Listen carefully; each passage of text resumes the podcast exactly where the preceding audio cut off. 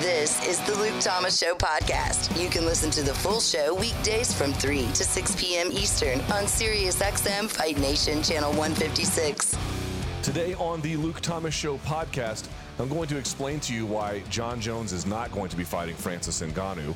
We'll speak to BloodyElbow.com's Trent Reinsmith about a story he did on the UFC's COVID protocol and its safety by speaking to a couple of epidemiologists. We're going to give you a review of two awesome fights that were made for UFC 250 in the bantamweight division, and we wrap up the story on the college admission scandal. Rich folks trying to get their stupid kids into elite universities. The Luke Thomas Show airs weekdays 1 p.m. East Coast time, right here on SiriusXM Fight Nation Channel 156. And don't forget about the mailbag, Luke Thomas Show at gmail.com. We got a lot of stuff to get to today, uh, which I'm very excited about. And some of it is really good news. Like when we're going to get to these bantamweight fights, oh, it's the best news ever. I'm very much looking forward to it. Uh, but there's not all good news to be had here. In fact, there is remarkably some pretty bad news too. And it, it's not exactly, I wouldn't call hardly any of this surprising. It's not surprising. I, I, if, I wish it. I wish I could say it's surprising, but it's not. But um, Jesus, you know, time is a flat circle. What are you supposed to say? All right. So yesterday on Twitter, UFC light heavyweight champion Jon Jones takes to the medium to say, "Hey, I'm actually negotiating with the UFC in real time," and you're like, "Okay, well." We'll see how this goes. Now, I mean, you, you, never know how reliable any of that stuff is. Plus, remember how he has like teased a heavyweight move before, and then he just signs up for a light heavyweight fight. You didn't know what was coming or going. Okay, but then he says on Twitter a bunch of stuff, and he did an interview with MMA Junkie, uh, MMA Junkies John Morgan is sensational. I tweeted it at L Thomas News, but let me just read you these tweets because it basically gets to the gist of it. He says, um, you know, they didn't want to pay me. Basically, he says before even discussing numbers, the UFC was unwilling to pay more for the Francis super fight slash for me to move to heavyweight, so that I could possibly earn more. But if, you know, if it sold more pay per view buys, like we're not changing the equation. It's just if you sell more, you make more. He says it's been fun, you guys. Maybe I'll see you all in a year or two. Maybe when they maybe when they're ready to do better business, I'll come back. Until then, health and fitness and family says I should have worded that differently. I actually think these guys do great business. Right now, things just aren't where I want them to be. Red Panty Night for the light heavyweight division, and then he wakes up the next day, actually at 1:07 a.m., and says, "I've had some time to think about it, and I'm a lot less emotional. It's just sad that the UFC doesn't see my value against the scariest heavyweight in the world." Jan, I guess you're next in line. Hashtag bad business. Hashtag shocked. Now, uh, in this interview with MMA Junkies John Morgan, it's funny. Um, Malki Kawa's in there as well, the manager of Jon, the guy who runs First Round Management. And he actually has a great quote, which, which I think is right on the money. He says, Jon is taking the risk. Where's the UFC risk in Jon versus Francis? They have zero risk. They're going to make a whole lot of money in Jon versus Francis. I mean, understand that is exactly correct, right? Because yes, if one of them loses, it's not like there's nothing to be had there. But number one, if Francis loses, you have Jon now becoming arguably interim light heavyweight champion and then going to unify against the winner of Stipe, Stipe and DC, which would be, you know, enormous. Uh, maybe not DC, but certainly if it's Stipe, if he wins, you would get it. There, either way, he would be ascending to a, a particularly prominent position and doing something historic and incredible. And then if Francis wins, you know, you want to talk about sitting up for unification there just as well. Plus, Jon could just go back to light heavyweight. Again, not to say that there's no cost to it, but the costs I don't think are significant. And the upside is extraordinary. So it's not like these are rival promoters with rival fighters where if one loses and one wins, it has a really deleterious effect. You, know, you really have to win or you get nothing out of it. They they sign both guys. They get a win here no matter what. Okay. So Malki Kawa in this particular case, absolutely correct. Jon Jones is handling this correctly. Here is two things I want you to remember about this scenario. Take two lessons home. There might be more than this. In fact, assuredly, there is more than this. Number one, stop pretending that this miserliness from the UFC is a function of the pandemic. Please stop. The fighters never got a cut of the gate. The fact that they have no gate now changes nothing. And when everything was booming for the UFC, they still did the exact same thing. How do I know? Demetrious Johnson made this exact same plea. You want me to fight TJ Dillashaw at bantamweight? You'll pay me extra. If not, I am happy to keep fighting at flyweight against whoever you can line up. This is not new, and he's not the only one. We've seen this over and over and over and over again. Folks, I have told people about this. They seem reluctant to accept it, but it really is kind of true. Not kind of true. It's uh, it's explicitly true. A huge treasure trove of documents were released with the court case of the fighters in the class action lawsuit against the UFC, including all the money they've made in a series of years, not more recently, but up to up to and through 2016 and how they made it and how it was all split and how purses were assigned and how raises were given. Here is what we know between 16 to 18% of annual revenue from the UFC goes to fighters. They count it as 20, but that's because they count the what they pay USADA as fighter compensation. How that counts as fighter compensation, your guess is as good as mine, but that's just an accounting thing that they do. So it's between 16 and 18%. And as they make more money, of course, the percentage doesn't change, but the aggregate dollars, in fact, go up. Okay, it doesn't matter what every person does. Every manager goes in there and claims that they want more for their client, that they're on a win streak, that they want to do this. Every time you see the exact same thing, they give them an incremental bump and then they make them sign a new contract, typically, is the way that it usually goes. There's really not much of an exception there ever. Their pay structure is very formulaic. Every year, they can basically count on, if you include USADA, they can count on roughly 20% of all of their expenses, um, of, of all their revenue going to the fighters. And again, 2% of that is roughly the cost for USADA. Right? That's the exact, that is, it, it never changes. I mean, it fluctuates between 16 and 18, but that's about what it ever ends up being. Okay. So we know categorically that they pay probably the least of any major sports organization uh, in North America, perhaps, you know, eh, however you want to define it beyond that. They pay less than MLS. They pay less than certainly the NBA or any other place where the, where the athletes have a union. So this miserliness that you're seeing here is on brand. Again, everyone's like, well, of course they're not going to do it during a pandemic. Really? Then why didn't they do it when there wasn't a pandemic? Because it's not what they do. The pay structure is formulaic. And they don't want to be leveraged. They don't want to say, okay, well, we bent to Jon Jones, and now every other fighter behind them is going to come and then demand the same thing. So I mentioned I wanted you to pick up on two lessons. That's the first lesson, right? We know this company does not pay very much relative to what other pro organizations pay. Again, different scenarios because those other organizations have to respond to a union. Nevertheless, though, they don't even pay 25%, okay? Doesn't happen. And we can prove it. The other thing you should you should remember here is I referenced Demetrious Johnson. And I referenced him for a reason because his ultimatum, if you want to call it that, his requirement, his however you want to describe that he needed more money to go up a weight class, it didn't work. It didn't work. I don't think that what Jon is doing is going to work either, at least not in the short term. Something would have to really and, and dramatically shift for us to get to a position where that wasn't the case anymore. If the holdout had worked for Demetrious, maybe it would work for Jon, but it it didn't. Now Jon is making a much bigger plea about it, and Francis took to Twitter yesterday to echo the exact same sentiments, essentially, that Jon did. So they were kind of in message lockstep. And you might say, well, it's a pandemic and they don't have access to the same amount of talent and they still got to put on pay per views.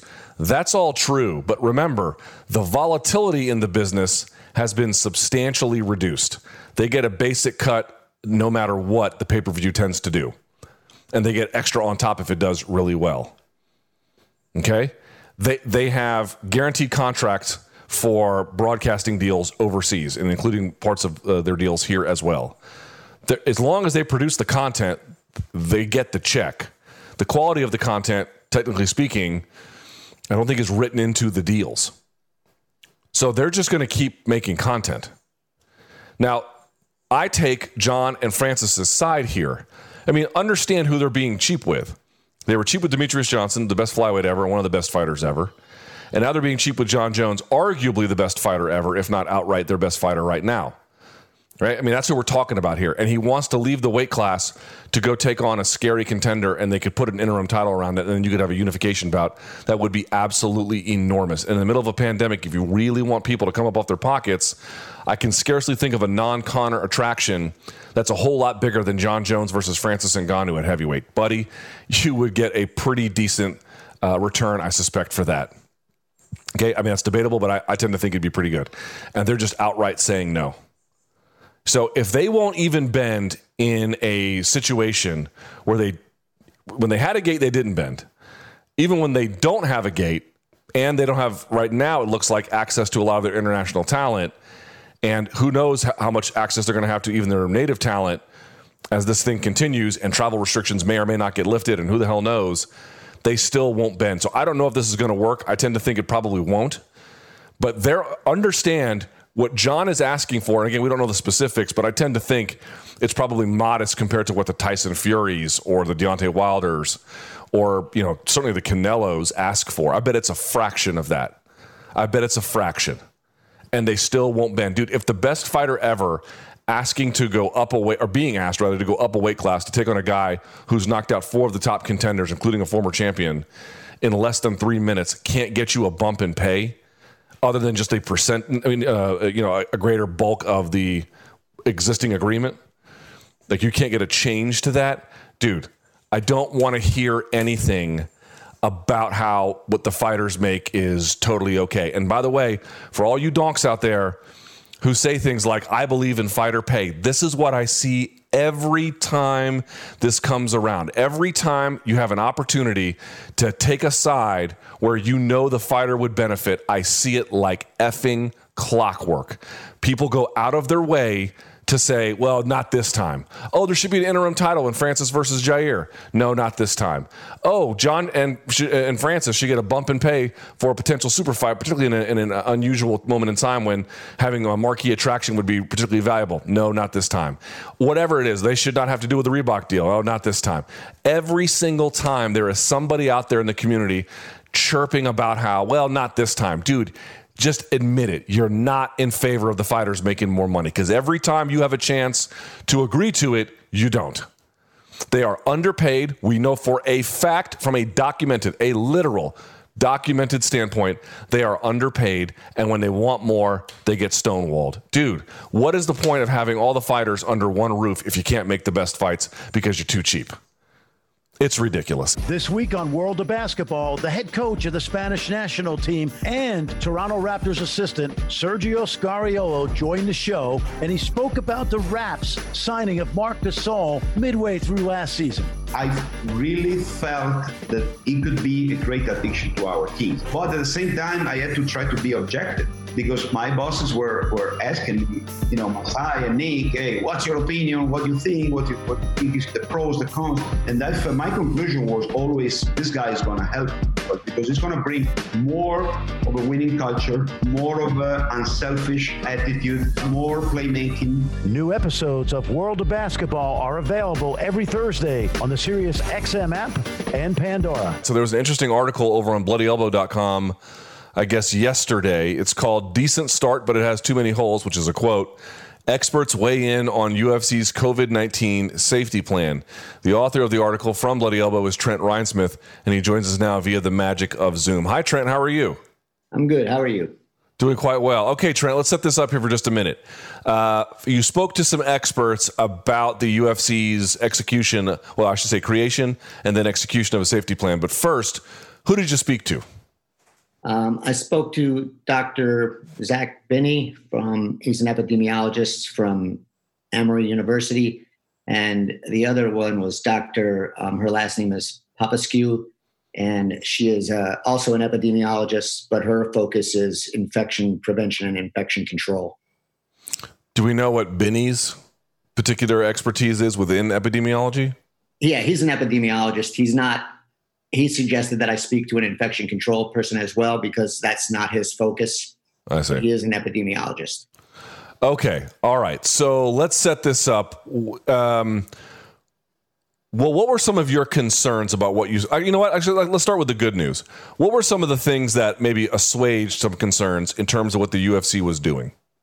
Well, I thought it was the document was written well, and um, Dr. Binney said the same thing. The, the if, and if they would have followed it, I think everything would have been, while not perfect, um, okay. Because um, Dr. Binney has said in a previous interview that ideally they would have done a travel to the event and a two week um, quarantine at the event before heading into the, the, the fight area, the fight area. So what he said now was if that document would have been followed, it would have been dangerous, but less dangerous if they followed it. So written well, follow through not so good. Uh, by the way, I just saw this. There was a second COVID test that week, but it was only for the fighters. Yeah, um, Ariel Helwani tweeted that out. They were tested upon arrival, and from what um, the document said, they were supposed to get the test back in 24 hours. Stephen A. Smith reported on uh, Souza's test that didn't come back till 40, closer to 48, which would have put that on weigh-in day. And then if they get tested on weigh-in day, which was what Helwani said, that result, if we're going with the 48-hour thing, is not coming back till after the fights are done. Right. Do we know the results of those? No. Um, the only thing I've actually heard was from um, Alistair Overeem when he spoke to you and said he didn't get his um, antibody test. Yeah, which is interesting because that's yeah. supposed to be come, come back quicker. Right. Yeah. So no, no one has said anything about the second test, and maybe that's because of the the waiver and the document that ha- everybody had to sign. But it was again only from what Helwani said. It was only the fighters. All right. So let's talk about this. Let's. Uh, Binney, I've heard from before. I'll circle back to him. Let's go to Dr. Saskia Popescu, if I'm pronouncing that correctly. Um, what were some of the things that she told you about what the UFC had done, either bad or good, or could improve on? Um, I think the biggest thing I took away from what she said was the N95 masks, the respirator masks for N95. And the document said that they would be supplied as well as cloth masks and this is something I didn't know, but the N95 respirator masks have to be fitted. And they're only, the CDC only says that they should be used in medical situations because um, if they are fitted improperly, while they won't be useless, they're less useful than a cloth mask that's pretty tight. Um, and there's also the fact that the N95 masks are um, kind of uh, hard to get right now. So that was a concern for her um, because not only were they mentioned, but there was no fitting mentioned in the document. And she said that was a, a must have. Um, so I think that was one of the big things. The other big thing that she said that I also didn't think about uh, was the, uh, the, the products that were used to clean the cage area and the locker room area and basically any area in the arena.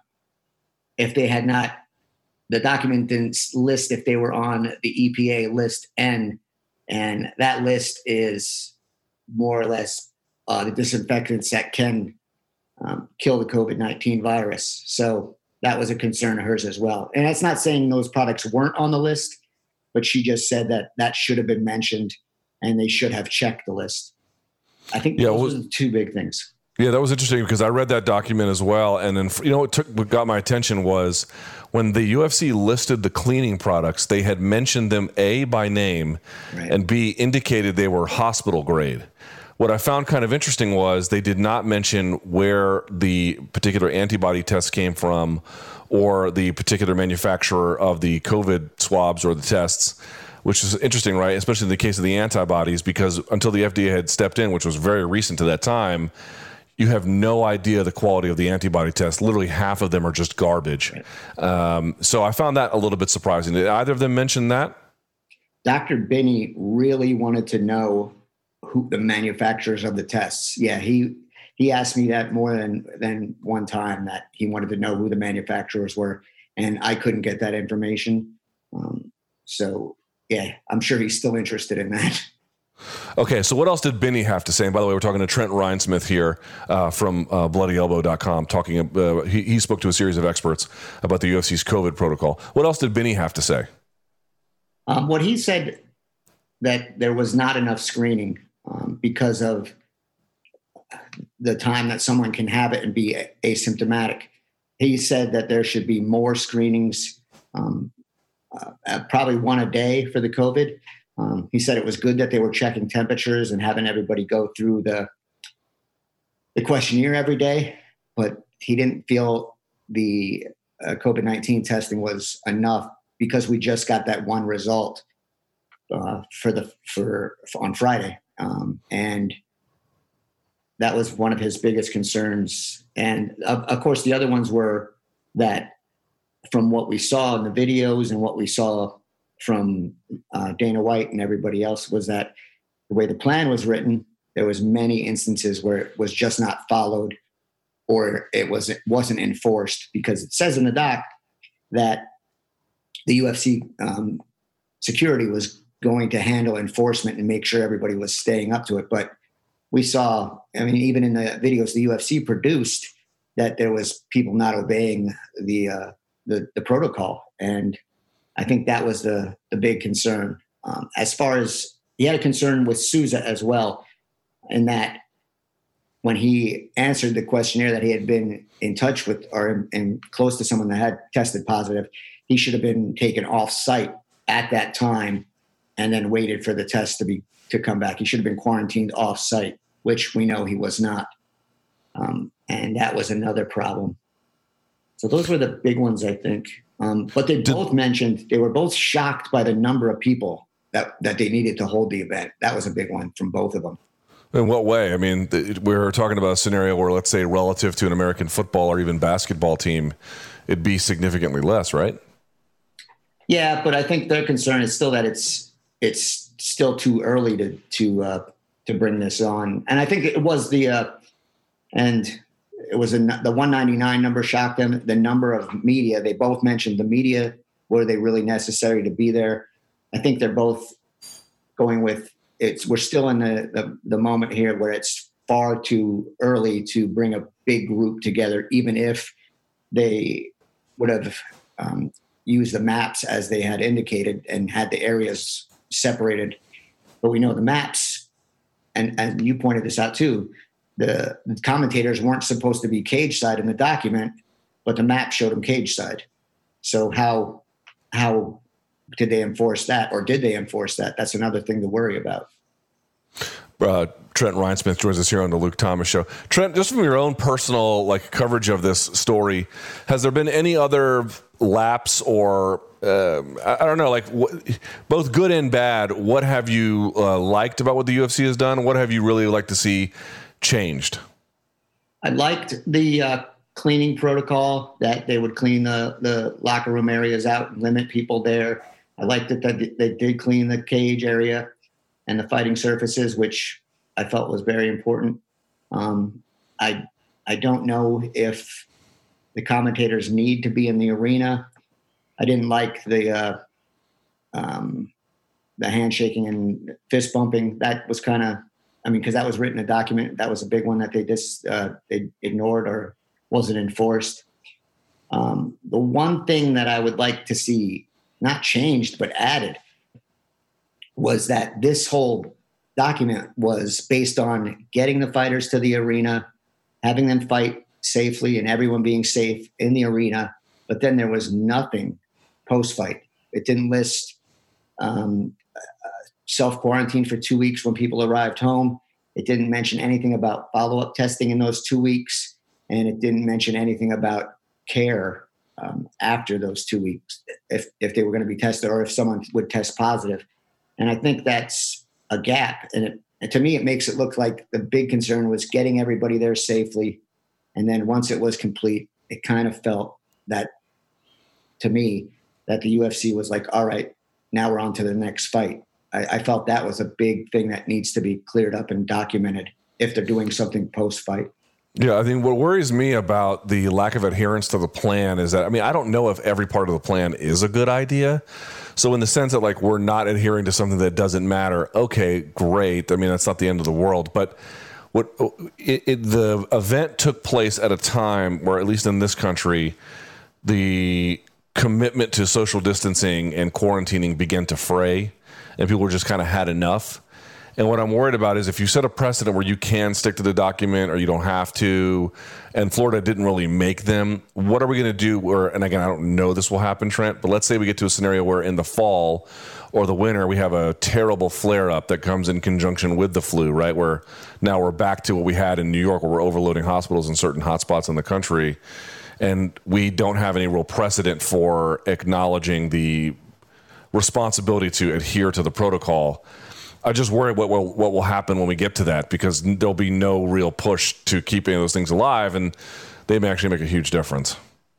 Yeah, I, am worried about that too because I think they, like you said, they, they set the precedent here, and it's once that's out of the bag, it's hard to bring everything back together. And um, I would have wished I wish that Dana White would have been more on this and set a good example, but he was he kind of set a bad example by you know at the weigh-in shaking hands, bumping fists, no mask, um, posing for pictures with the uh, the medical crew with no mask on. Only one woman in the the testing crew had a mask on.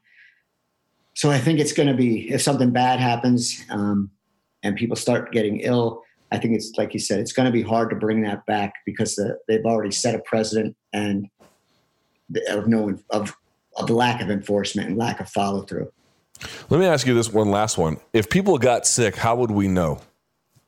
That's a good question because the document um, that I think John Nash um, went through it with uh, Jason Cruz, and it sounds like um, all that detail is going to be handed by, handled by the UFC. So, like, if let me ask you this: like, if if Stephen A. Smith doesn't report that, Jacare could have just been pulled because of whatever reason, right? Technically, as, as far as what the document says, yeah. Yeah. Because he, it says, uh, I, I, might be wrong, but I think it says that, you know, they can't um, speak about it, about testing or anything to do with the testing.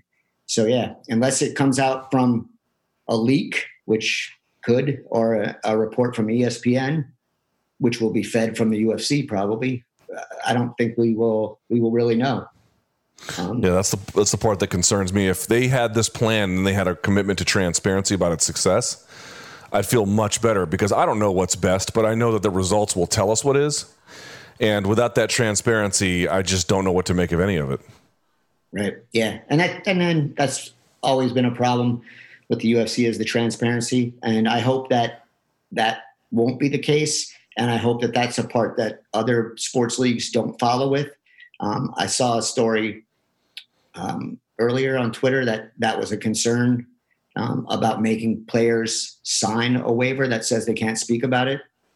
So, I mean, it's it's already happened here with the UFC. So, I would hope that the uh, other sports with the associations would not allow, allow that to happen.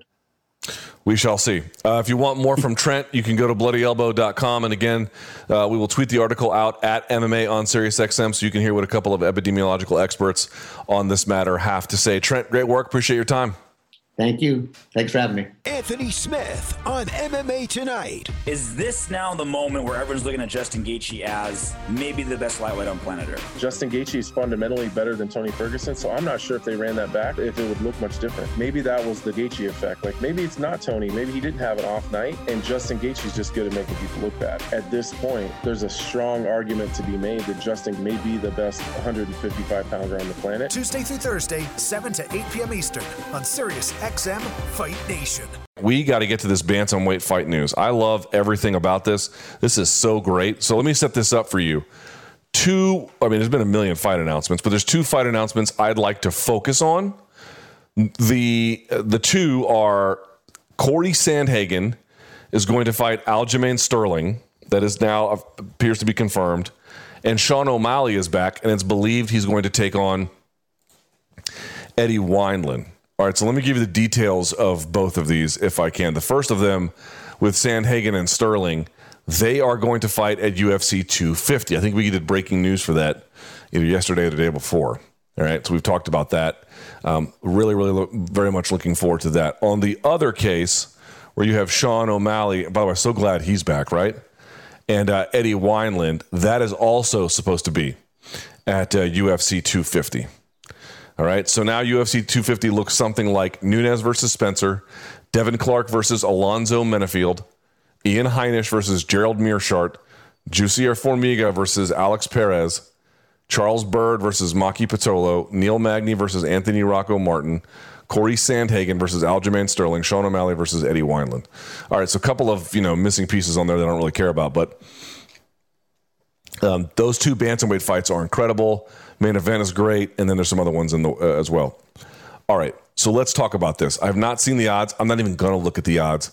Let me tell you what I love about these two fights. Uh, first of all, let me pull up the rankings here, if I may, because I know that at the top of the division for bantamweight, one is Moraes, two is Sterling, three is Yan, four is Sandhagen. Where is O'Malley? Uh, he's not even ranked, and so I'm imagining that Wineland is not either. Okay. So let's just let's uh, let's start with the uh, the more important of the two. Cejudo, uh, his management tells us he's coming back in the summer. I mean, you know, who the hell knows what the situation is there? Sterling and Sandhagen is an incredible contest because what Cejudo said, which I did not think was altogether a bad idea, that was a pretty good idea, was that in his absence, if he's going to give it the title, there should be like a mini tournament to see who gets it. Top four guys. Well, the top four guys are Marlon Moraes, Aljamain Sterling, Petr Yan, and Corey Sandhagen. Do a little four man tournament, and the winner of each of the semis fights off in the finals, and they get it. So if that's what they're going to do, then that means you're going to get Moraes versus Yan, and then Sterling versus Sandhagen. The winner of those two bouts faces off for the title. If that's the direction they go, I'd love it. Someone asked me today on my other podcast, well, what if they just did this for the vacant title? I wouldn't mind that either. Although it feels a little bit unfair to Petr Yan, but still, I it wouldn't be the worst thing in the world, to be honest with you. Dude, this fight is sensational. Aljamain Sterling is a guy who always had a lot of talent. There's a lot of hype behind him. And he had a couple stumbles as he grew into his own fighting style, but he has fully matured. He is such a dominant threat. He can do a lot. You know, I don't know if he's the biggest power puncher, but he is a smart fighter. He is a well rounded fighter. I remember when Cejudo fought Moraes that a very famous coach texted me out of the blue and said that Sterling is the guy to beat Cejudo. And by the way, didn't didn't train Sterling either. Just had no connection to him. And I just think very highly of his game. Right? If he is not, if he can manage distance well, uh, he's hard to beat. If he can take you down, he gets to dominant positions cleanly. Uh, he can find submission opportunities easily. He's just a very, very talented fighter. Then you have someone like Corey Sandhagen, who, you know, what do you even say about this guy? He can just blend every different piece of MMA effortlessly. Effortlessly.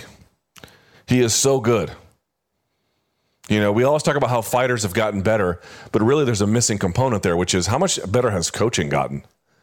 Because if you can just come into the sport and you can train for a short amount of years and you can do all the things that Corey Sandhagen does, okay, yes, you're obviously a phenomenal talent, but it looks like the teaching of best practices has gotten better as well. In any event, that fight, it's hard to handicap exactly which way it might go. I could see Sterling trying to take it to the ground, although, you know, Sandhagen is good everywhere as well.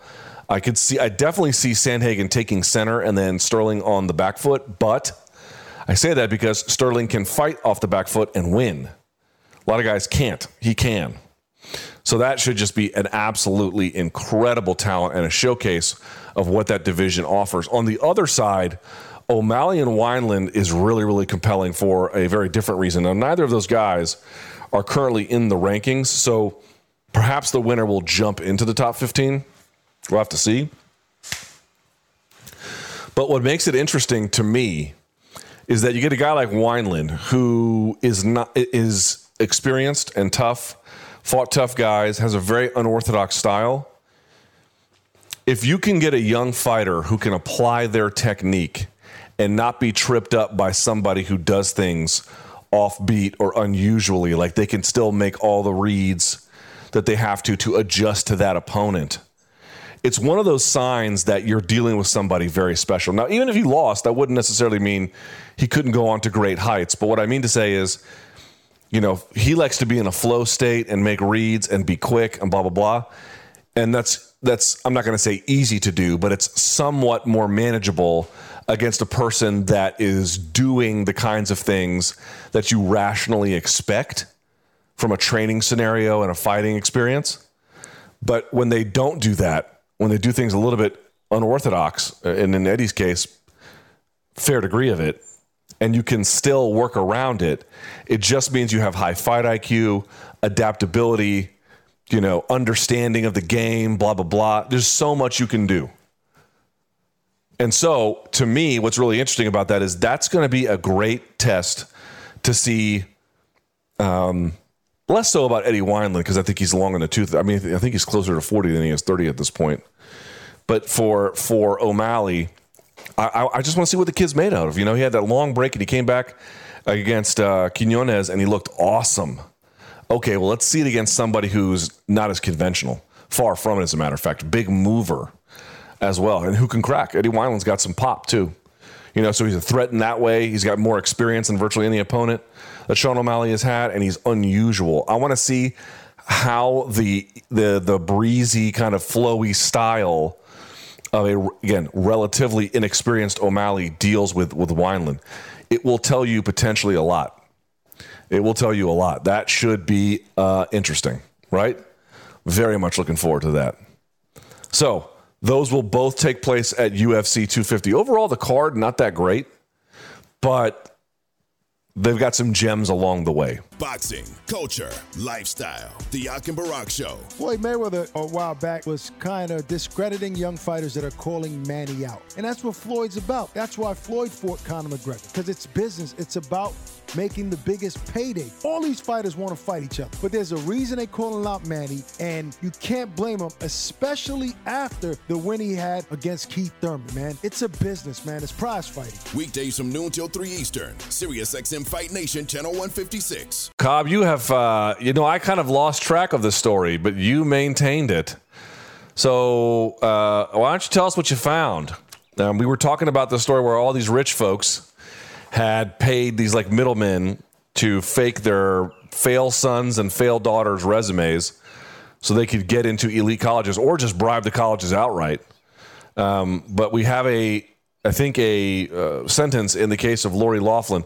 This is who? Aunt Becky? What was her name? Yeah, Aunt Becky from Full House. All right. So what did the judge say? All right. So I'm just uh, pulling the article back up. So they both cop plea deals, her and her husband. Right. So her plea deal involves two months in prison, oh, $150,000 $150, fine, and two years of supervised release with a thousand hours of community service. Now, supervised release, what does that mean exactly? I don't know. I'm guessing it's. I'm guessing maybe you have to check in with a PO officer, something along those lines. Maybe. Is a supervised release? Do they put like a tracking on you, or Maybe, she doesn't have to wear that for two years, does she?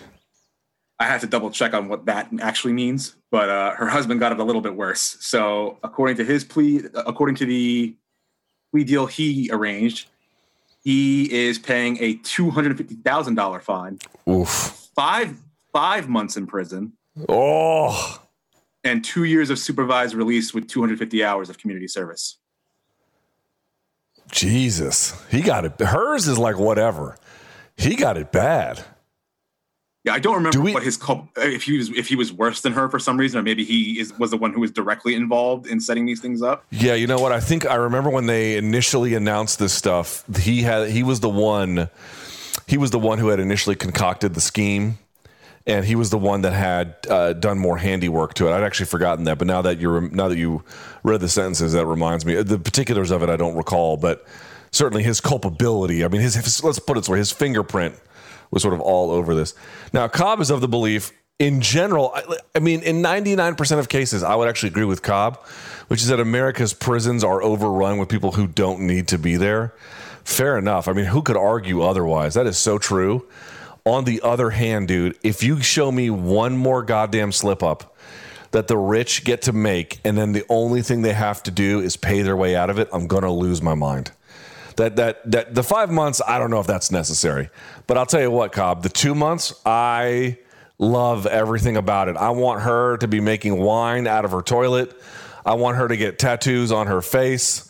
The whole nine yards, buddy. All two months of it, which she won't serve. She'll serve maybe a month and get out. But I, I gotta tell you, Cobb, it makes it makes my heart sing with joy to watch her go to jail. Look, I get the sentiment. It's just a gross. And I, I'm not saying white collar crime shouldn't be punished. Kinda, dude. Here, here's the thing.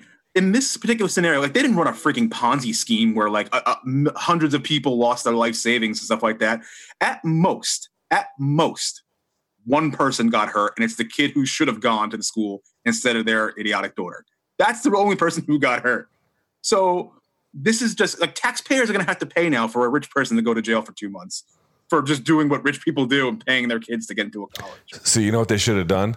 They should have sent him to jail, and then like you have to pay for your time in jail, so that the taxpayers don't have to foot the bill for it. Which I guess, in a sense, the fine kind of does, sort of. I guess I'm not really sure, but that would be kind of awesome, right? It's like whatever costs you incur in prison, you got to pay for them, Bucko. Rent, room and board, orange jumpsuit, toilet wine, the whole nine yards. You got to pay for it. Would that change your opinion if they had to pay for it? Maybe it just still seems like a misuse of what jail is is supposed to be there for. Five months is long. I don't. I mean, you know, the guy's going to get the message after a, a, couple of them. I think is probably fine. But you mentioned the Ponzi schemes. Well, yeah, dude. If you do a Ponzi scheme, you go to jail for years. I mean, I don't think anyone is saying is that it's as bad. Two months to me seems fine. I don't think you're overcrowding prisons. At that point, you're just going to jail. You're not even prison anyway.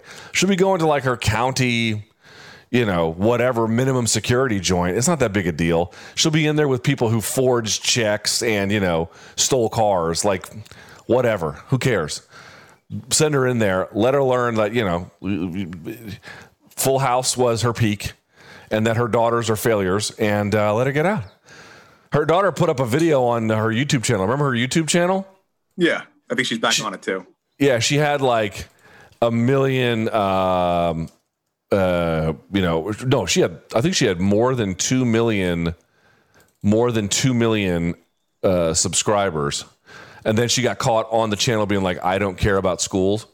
Uh, her name is Olivia Jade. Let's see. What, how many, uh, how many, uh, what was her last video? Oh no, five months ago. She put up one everyday routine. It has 1.6 million views, Cobb. It has 30,000 downvotes. 30,000 downvotes. They don't give an F about her. That's what uh, makes me laugh about this whole crime. That's what I'm saying. Like, who really got hurt in this quote unquote crime? At, in this particular case, probably what you're mentioning, but the but the, the the thing what the FBI is concerned about is one, how much remember it was a giant operation. They had caught because here's the thing. I don't know if it's the case with Lori Loughlin's kid or not, but they caught one guy who was doing this for rich parents everywhere. Uh, like he was involved in schools in Columbia, schools at Harvard, or you know, uh, admissions at Harvard, USC, whatever. And he was like outright faking profiles and the whole nine yards. He's going to get hemmed up big time so if you want to talk about the scale of the crime, obviously that guy is more guilty.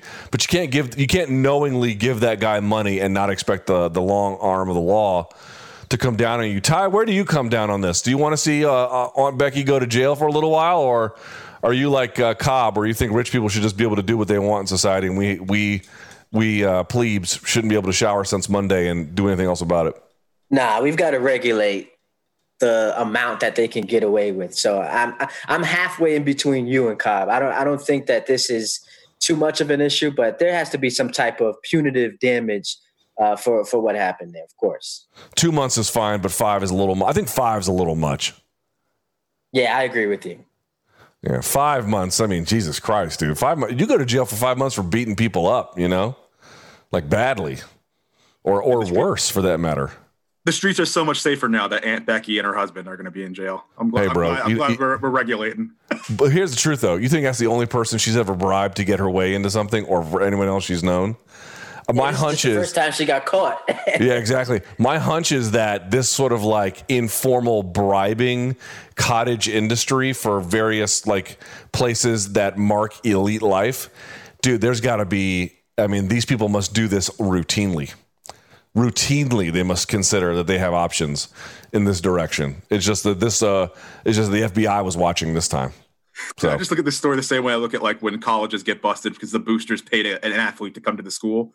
Oh my Yeah. God, really? You don't say. Like a rich person paid to get their kid in who couldn't make it, to, who couldn't get into college on their own. Shocker. Let me grab my pearls because this is just mind blowing. This story right now. It's ridiculous. Just Yeah, give them it- the max this- bond you can give them. This is uh this is a little bit worse than that. I, I grant you though, it's a bit of a it's more of a it's more of a d- difference in degree versus kind. Uh, you know, or you know, like, oh, my dad donated five million dollars, and we're now standing in the science department whose building is named after him. you, you're gonna you're gonna get into the college a little bit easier. You want to say something, Ty? no, I'm just laughing. I think Master P might have done that, right? This this For- sounds like a story. Master P might have done that for one of the schools in California. I'm I'm blanking on it right now. I'll, I'll tell you guys like when I get it, but I, I think this this reminds me of a story about Master P from a few months ago. Yes, Master P, the inventor of the term on MMA Cribs, when he looked at a painting of him and one of his kids, he didn't say it was eloquent or elegant. He said it was eloquent. Truly a uh, man for all the people here. Uh, in any event, wrapping up this story, listen, our jails are full of people that don't need to be in there, but a couple of months of old Orange is a New Black for Olivia Jade's mom and dad your boy is going to be doing a jig in the middle of the street. Fuck them folks, is what I have to say. Thanks for. Catch the Luke Thomas Show live and in its entirety weekdays from 3 to 6 p.m. Eastern on Sirius XM Fight Nation Channel 156. On Twitter, follow at L Thomas News and the channel at MMA on Sirius XM.